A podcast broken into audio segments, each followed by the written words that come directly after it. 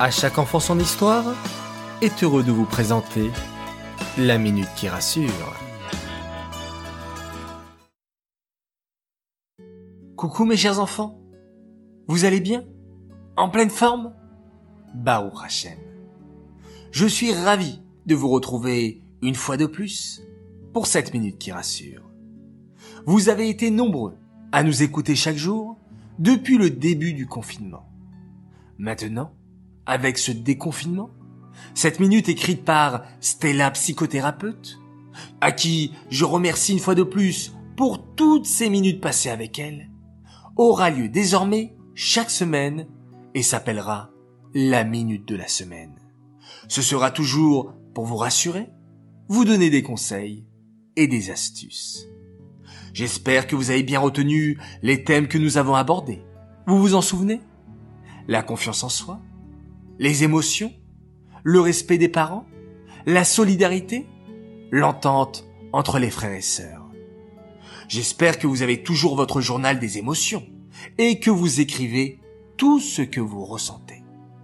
J'espère aussi que vous écoutez vos parents et que vous les aidez.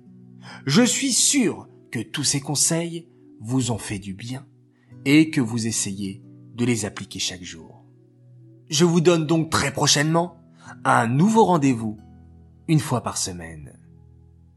J'aimerais souhaiter, en ce jour si particulier de cette veille de Shavuot, un très bel anniversaire et un grand Mazal Tov à une fille formidable, l'aînée d'une famille. Elle fête ses 7 ans, elle s'appelle Avital Esther Cohen.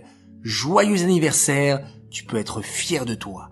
Car tous les matins, tu fais tes berachot, tu aides tes parents, tu es gentil avec tes frères et sœurs, c'est extraordinaire.